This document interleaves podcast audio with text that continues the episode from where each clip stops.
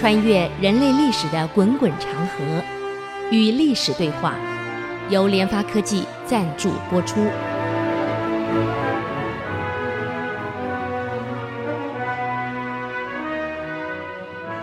这里是 I C C 音竹科广播 FM 九七点五，您所收听的节目是《与历史对话》，我是刘灿良。那么上礼拜我们讲的是代宗。这礼拜呢，已经传到县中了。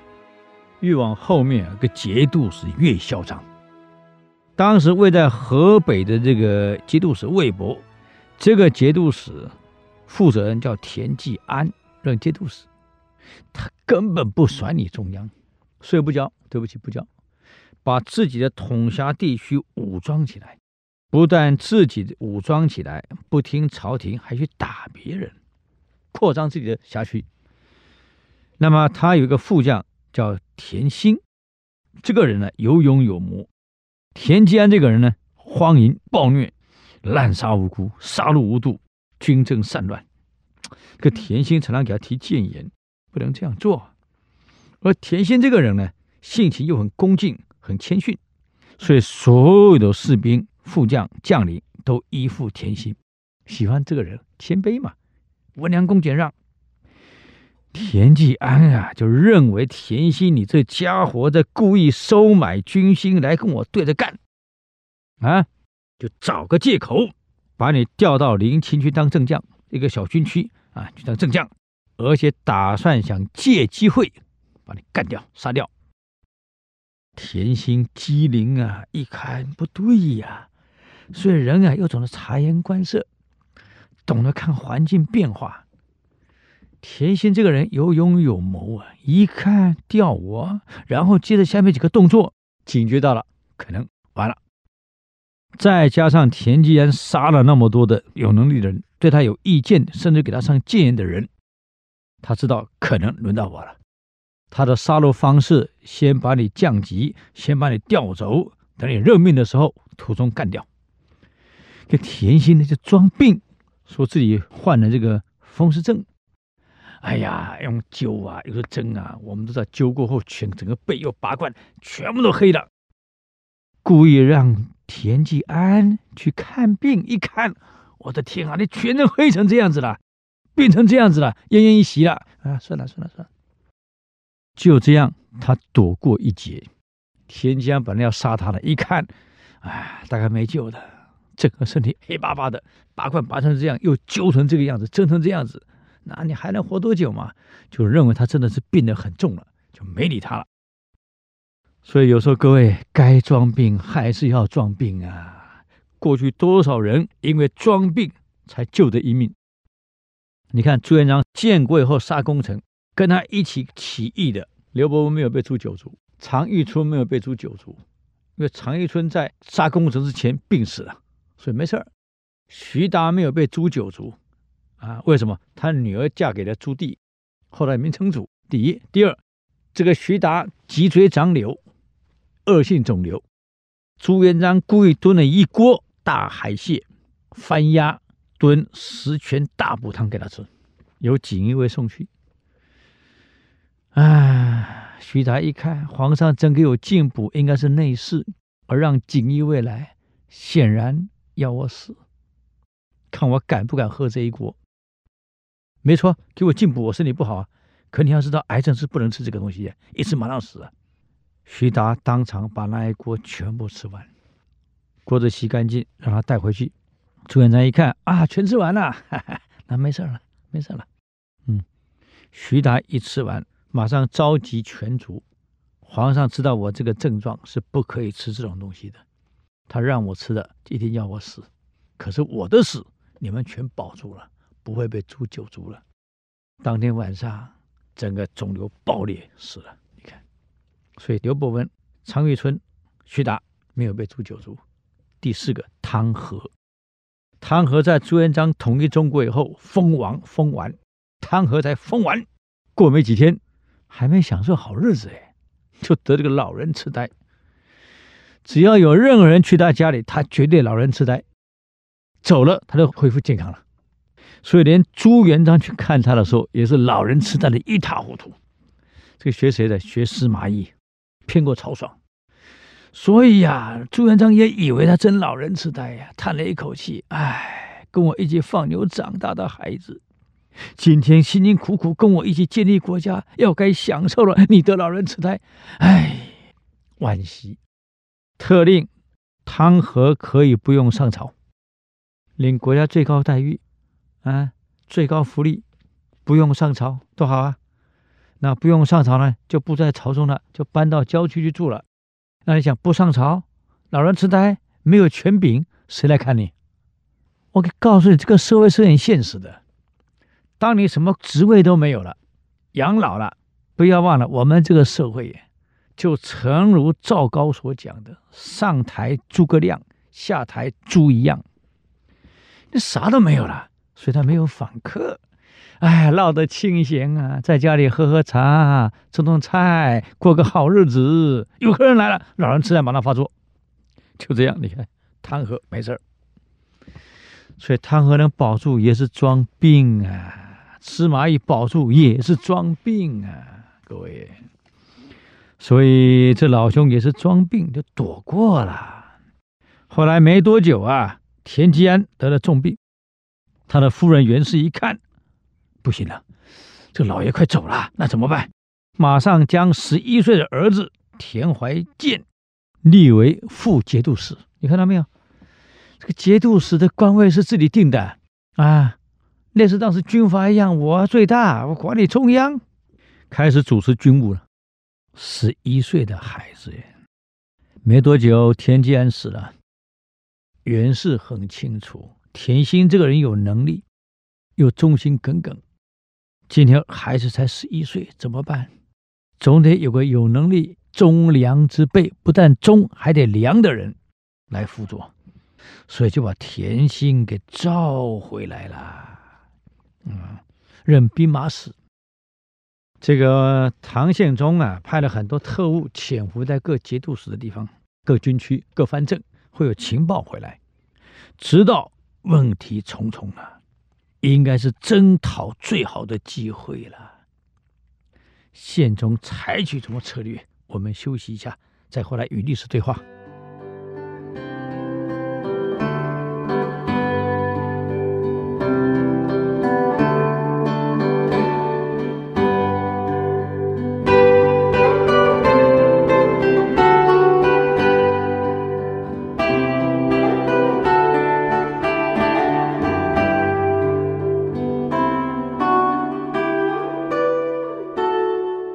欢迎回来与历史对话。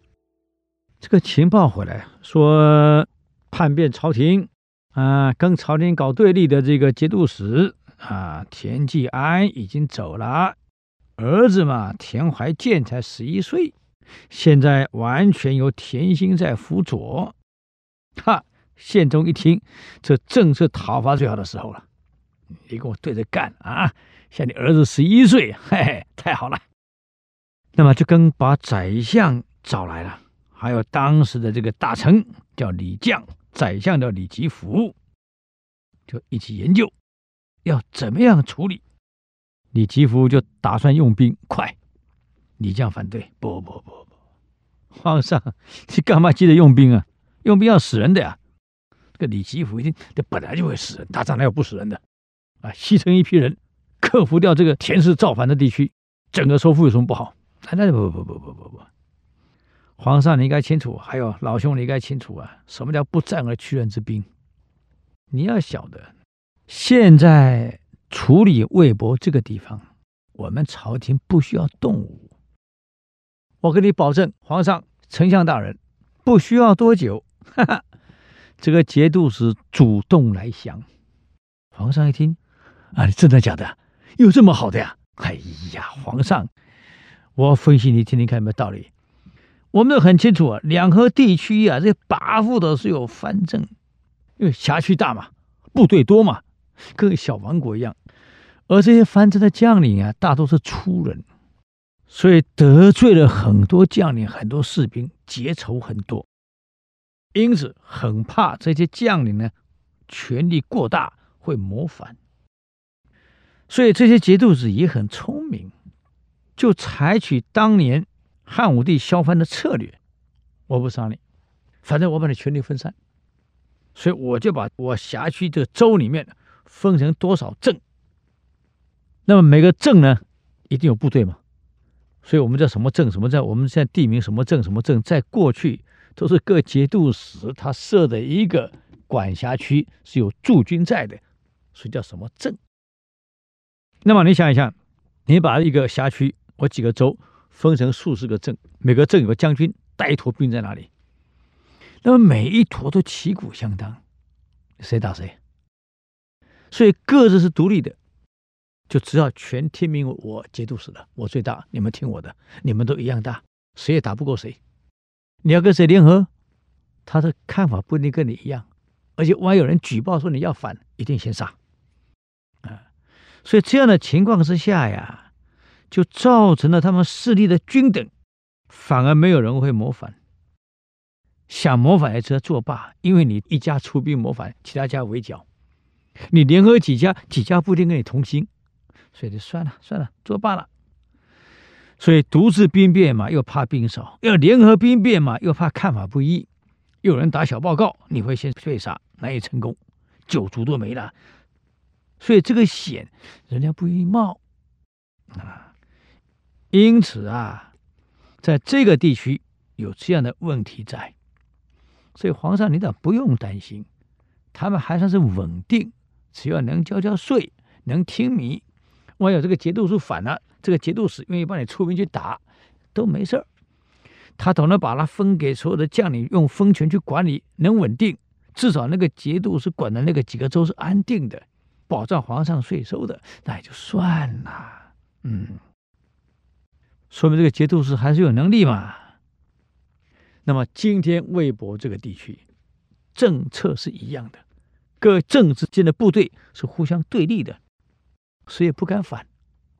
这种情况之下，中央的领导就节度使本身一定要很厉害、英明，才能够把各军区的势力你架不得刚刚好。可皇上，你想想看，田怀建才十一岁呀，小学都没毕业呀，才五年级呀，不，才晚入学，才四年级，他能干啥啥？啊？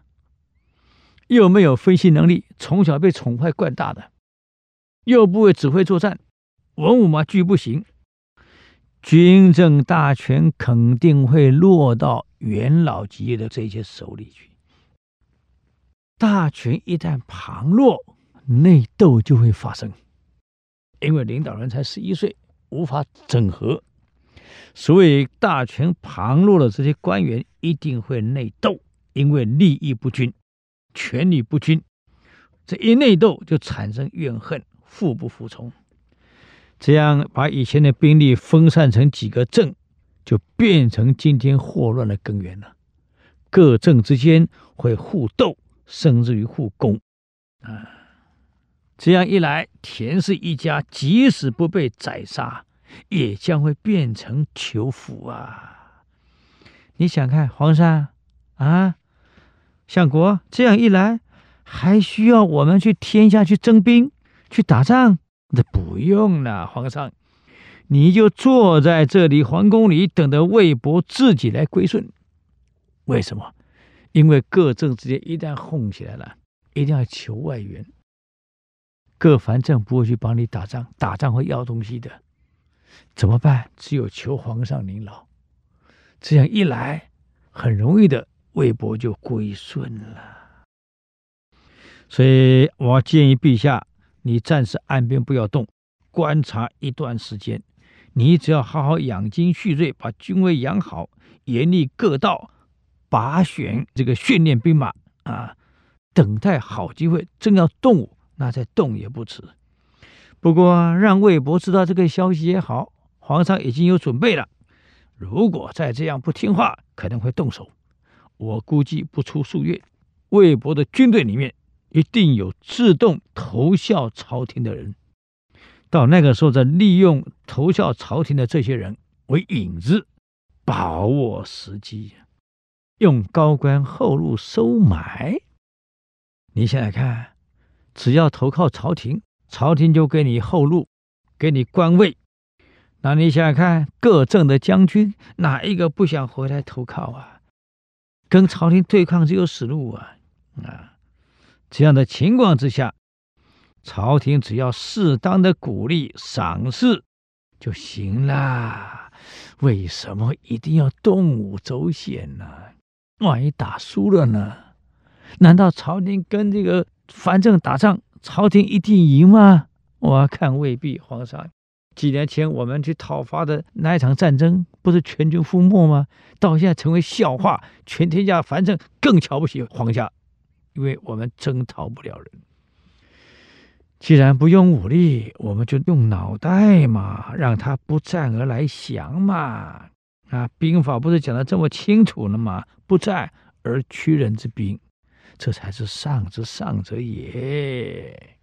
宪宗一听。有道理呀、有道理呀、那该怎么做呢？他们发生什么事儿了？哎，休息一下，再回来与历史对话。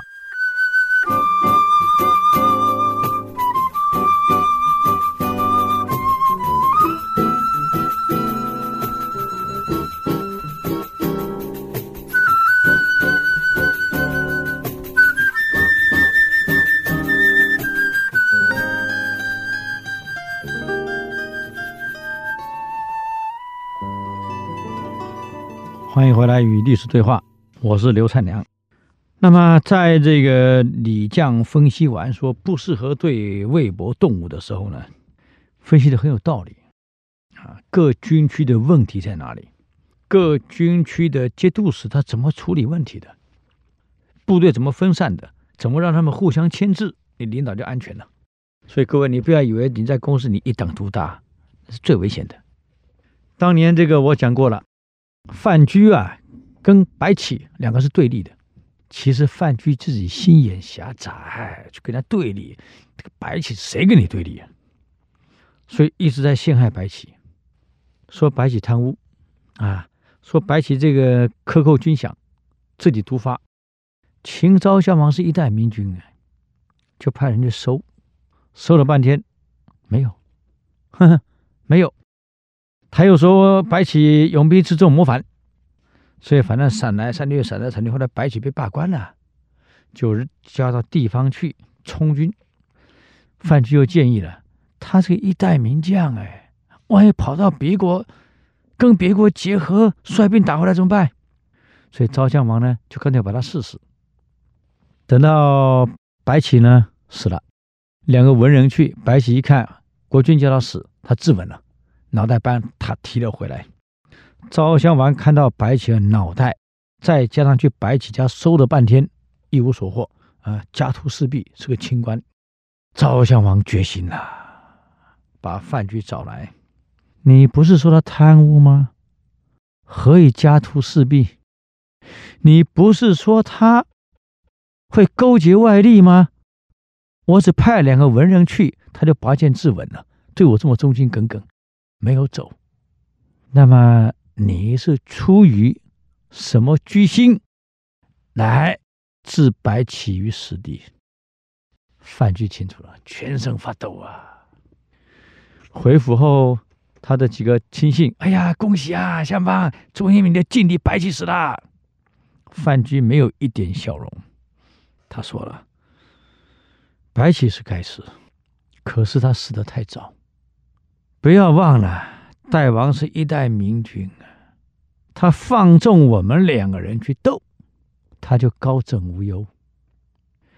现在白起走了，我一人独大，你想我还能活吗？听懂吗？你想我还能活吗？所以各位，你千万记得，朝中两个人对立，哎呀，上面人是放心的。如果于朝文不死，跟元载只是对立两个集团，我要两个都不会死。所以千万记得，独大是很危险的事儿啊！留一个让人家表示感觉到你还有个牵制力量在，你就安全了。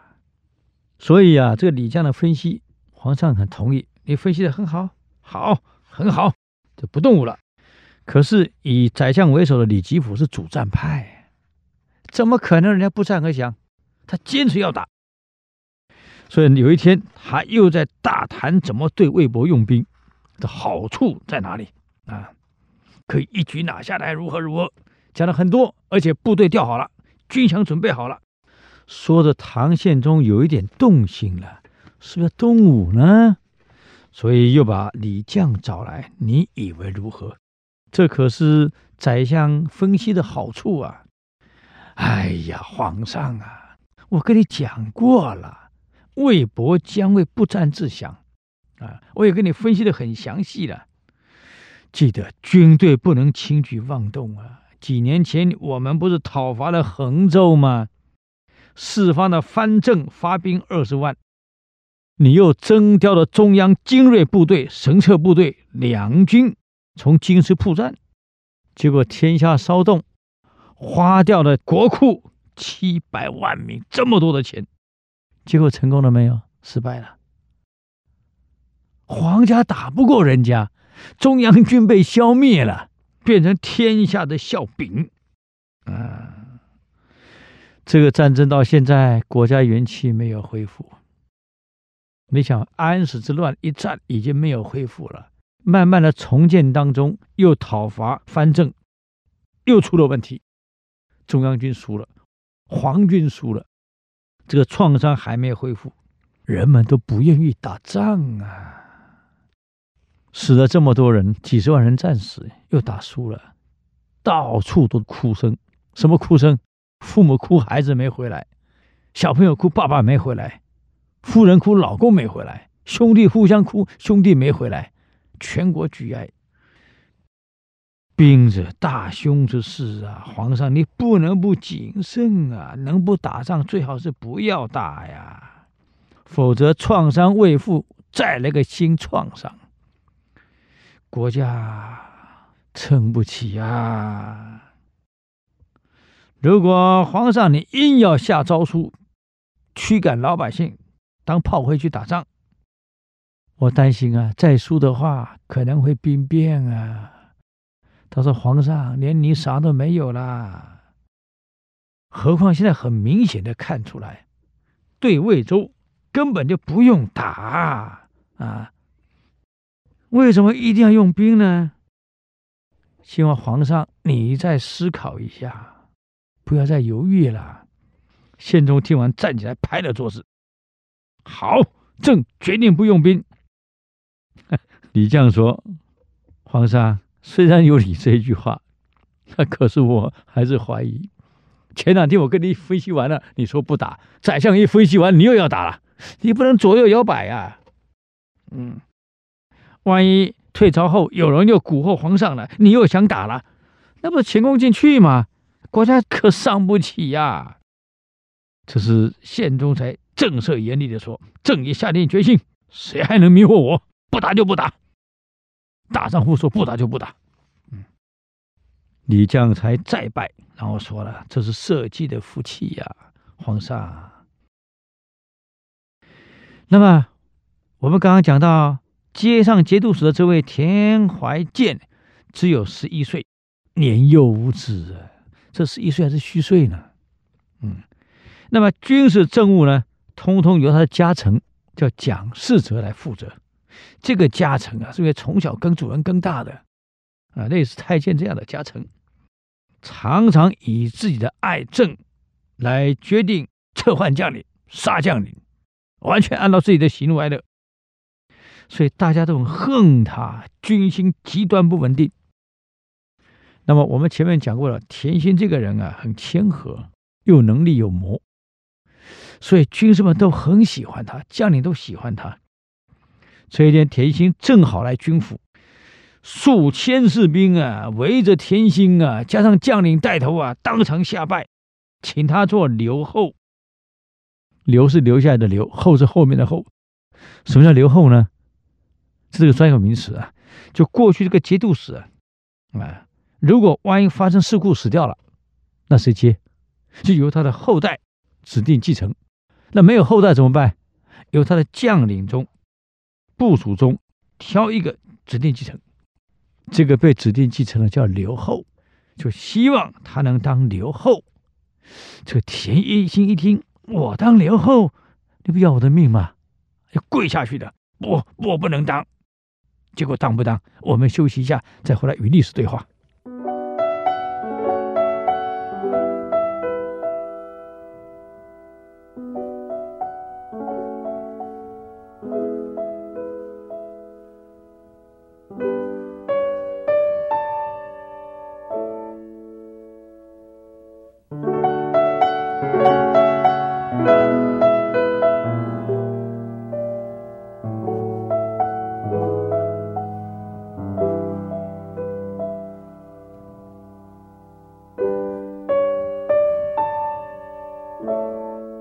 欢迎回来与历史对话，我是刘灿良。刚刚讲到，大家跪下去，哎呀，你来当刘后啊，我们尊重你啊，你代替我们啊，要不然我们危险啊，讲事者胡闹啊，啊，一切生杀大权随他乱来，有错本来就该杀，何况他没错呀，嗯，没错也杀，你来当刘后，那因为他的声望高嘛，又懂得谦下，他一看，不，我不能答应。这是僭越呀！留后不留后，第一个你要现任节度使决定，或朝廷来任命，我怎么可以你们讲我来当？那不是造反了吗？啊不，我不能当！哇，几千个部队连同将领跪在那里呀、田大人，你要不接受，我们不起来！田将军一片喊田将军，田将军全喊起来了。田心很清楚啊，如果不答应，完了，今天肯定收不了场了。你要晓得，部队兵变那不是你一个人可以控制的。所以他怎么办？只好跟大家说了，怕大家听不到，麦克风大声一点。有几千个人怎么办？啊，各位，你们的请求我都听到了，可是我何德何能，能够当留后？这是应该由朝廷来决定的，不是我们私家可以决定的。如果可以这样，目无王法。但是我知道各位的心意，今天我们这个地区这么混乱，需要安定。否则，大家面临的都是生命的危险，甚至是九族的危险、全族的危险。我可以理解大家心情。你们今天一定要我当留后的话，我有一个条件：第一，你们能不能听我的；第二，我们需要朝廷的任命。大家一听，听听您的，听您的，只有你可以领导我们。啊，听说好，既然听我的。那我有三个条件，你们一定要遵守。第一，不可伤害现代的小节度使田怀建啊，他才十一岁呀，他不懂事啊，你不能伤害他呀。同意，大家同意，同意，同意。第二，我们要遵守朝廷法令，以后是不是由我当，需要朝廷决定。不能我们私相授受，如果这样，国家没有法治了，这国家要亡的。同不同意？同意，同意，同意，全部同意。第三，你们把所有户籍通通申报上来，我们请求朝廷任命官吏，这样一切依法合法的形式，大家都安全，不会有任何问题，有朝廷可以靠山。大家如果答应这几个条件。我就同意做留后，同意，同意，同意！哇，一片同意声。嗯，哎呀，就这样，大家异口同声同意，莫名其妙被拱上去当留后了。也说节度使出问题，就是你当了。哎呀，有些人好啊，每天回家祈祷节度使赶快死。嗯，我就有机会了。各位，可以像田心是有德行的人，他不会干这种事儿。就这样拱他为留后，所有的留后跟节度使一样大了。只是你死了我接而已，我这是候补了，啊，那么你这个他的儿子现在当了节度使的，不是正式节度使，不是朝廷册封的，你自己定的，所以大家也不同意，那怎么办？兵权一下子由田心全部掌控了。为了安军心，田心带着部队冲进节度使府去了，把蒋士哲等十几个奸贼拉出来，啊，干什么？斩了，砍了，把蒋世哲等奸贼砍了，全军喊哇万岁呀，万岁，好啊，好啊，嗯。可是讲过了，田怀建你不能杀啊，小孩子你不能动，所以田怀建没有被杀，被迁出军府了。嗯，那么魏博的情况啊发生以后呢，哎呀，当时渗透在魏博当这个监军的这几个官员就联手写好魏博情况，赶快送到中央去了。说魏博发生这种事情了，兵变了，由田兴当的留后啊，这个现在的节度使的后代田怀建已经被迁出军府了，迁出来了，他已经没有实权了，而且他的家臣十几个人通通被杀尽了。现在整个魏博区那是空虚的！皇上，你看该怎么办？这皇上看一看，听一听，马上又把李将找来了。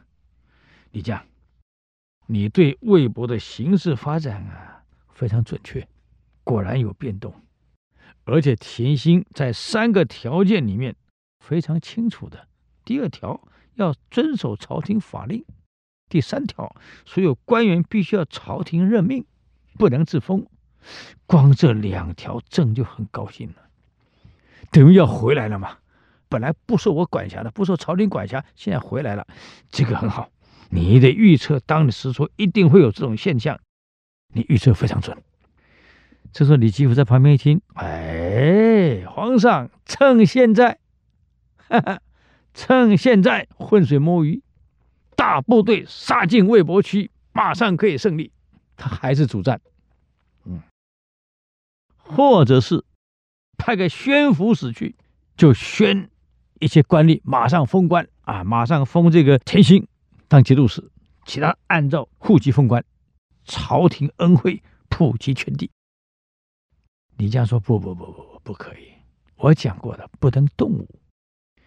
现在他正为乱，你突然打他，就算打赢了，又怎么样？啊，你趁人家最危难、最苦的时候杀人家，打进去了，死伤那么多人，老百姓会不服中央。当时你为什么不讨伐？你现在讨伐，你捡软柿子啊！而且老百姓会受不了。第二，这个现在看起来，田心将地方权力已经交出来了，他已经讲过了。遵守朝廷法令，一切官员需朝廷任命，这显然已经回归到中央了。既然这样，他等待朝廷的诏命，去公告这些事情。皇上，我建议你也不要急着去安抚跟接纳。为什么？你不妨呢，等到朝廷的使者到达魏博以后。拿着魏博将士们请求任命田兴为节度使的请求表，还有各官员士兵的户籍，需要朝廷恩典任命官吏等这些报表都拿上来了，那时候朝廷才下令照准。不要小看这招啊，这。满足了他们的需求，心里是高兴的。你现在派人去巡抚安慰给赏，人家都还没提出来，你就给什么给？你给的不是人家刚好要的，给错了，人家不感激你啊！人家还没提你就给，人家也不会感激你。皇上，你要等，等大师拿的报表回来以后，你再按照报表封赏。这个时候，田心感激朝廷，士兵感激朝廷，皇上，这是对你最有利的呀。结果皇上有没有听下去呢？各位，我们下个礼拜继续奋斗。谢谢各位的收听啊！如果您对我们的节目啊有什么建议跟指教，请到 IC 之音留言。我们的网址是 triple w 点 ic 九七五点 com 与历史对话。我是刘灿良，我们下周见，谢谢。